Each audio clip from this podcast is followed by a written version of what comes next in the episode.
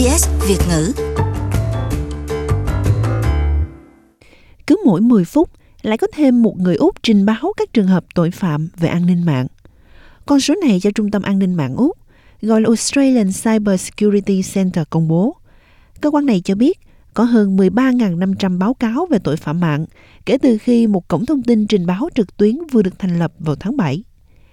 Chính phủ liên bang ước tính các sự cố liên quan đến an ninh mạng gây thiệt hại cho các doanh nghiệp Úc 29 tỷ đô la mỗi năm.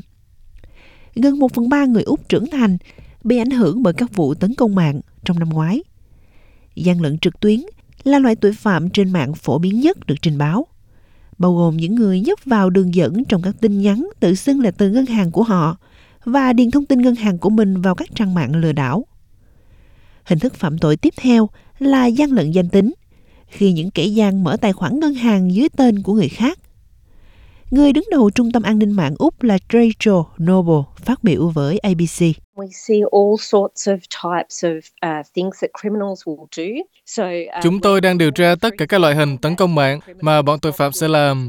Ví dụ các loại mã độc tống tiền, tiếng Anh là ransomware, đề cập đến việc bọn tội phạm ngăn cản hệ thống thông tin của doanh nghiệp hoạt động bằng cách chiếm giữ hệ thống máy tính của công ty và đe dọa, khiến công ty phải trả một số tiền lớn để hệ thống máy tính của họ có thể hoạt động trở lại. Chúng tôi còn nhìn thấy những trò gian lận, lừa đảo có hình thức hẹn hò, trộm cắp danh tính. Tiến sĩ Nalin Achalake là một nghiên cứu viên cao cấp về an ninh mạng tại Đại học La Trobe. Ông nói, Um. Tội phạm mạng quan tâm đến việc xâm nhập vào suy nghĩ của chúng ta hơn là xâm nhập vào hệ thống máy tính ngay lập tức. Việc nắm bắt các giao tiếp xã hội, thao túng con người hiệu quả và rẻ tiền hơn nhiều. Thống kê cho thấy trong khi nhiều người đã trình báo họ là nạn nhân của các vụ tấn công lừa đảo trên mạng, thì một số nhóm khác, chẳng hạn như những người dính líu đến các vụ lừa tiền yêu đương trên mạng và những người từ các cộng đồng đa văn hóa và ngôn ngữ, lại miễn cưỡng trong việc trình báo các trường hợp của họ. Do đó, làm thế nào chúng ta có thể tự bảo vệ mình trước tội phạm mạng? John Williams là giám đốc trung tâm an ninh mạng tại Đại học Queensland.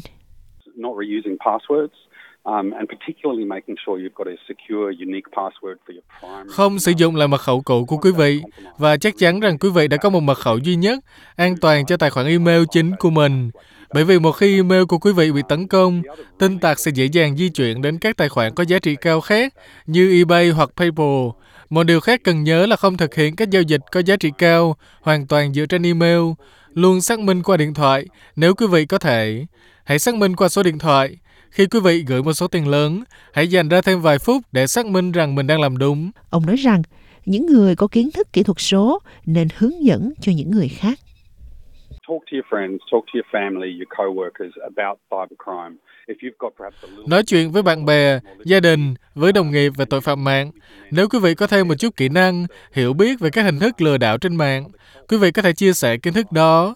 Việc này gần giống như cách mà chúng ta chia sẻ thông điệp về sức khỏe cộng đồng. Hãy cho chúng tôi biết quý vị nghĩ gì. Bấm like cho SBS Vietnamese trên Facebook hoặc follow chúng tôi trên trang Twitter at SBS Vietnamese.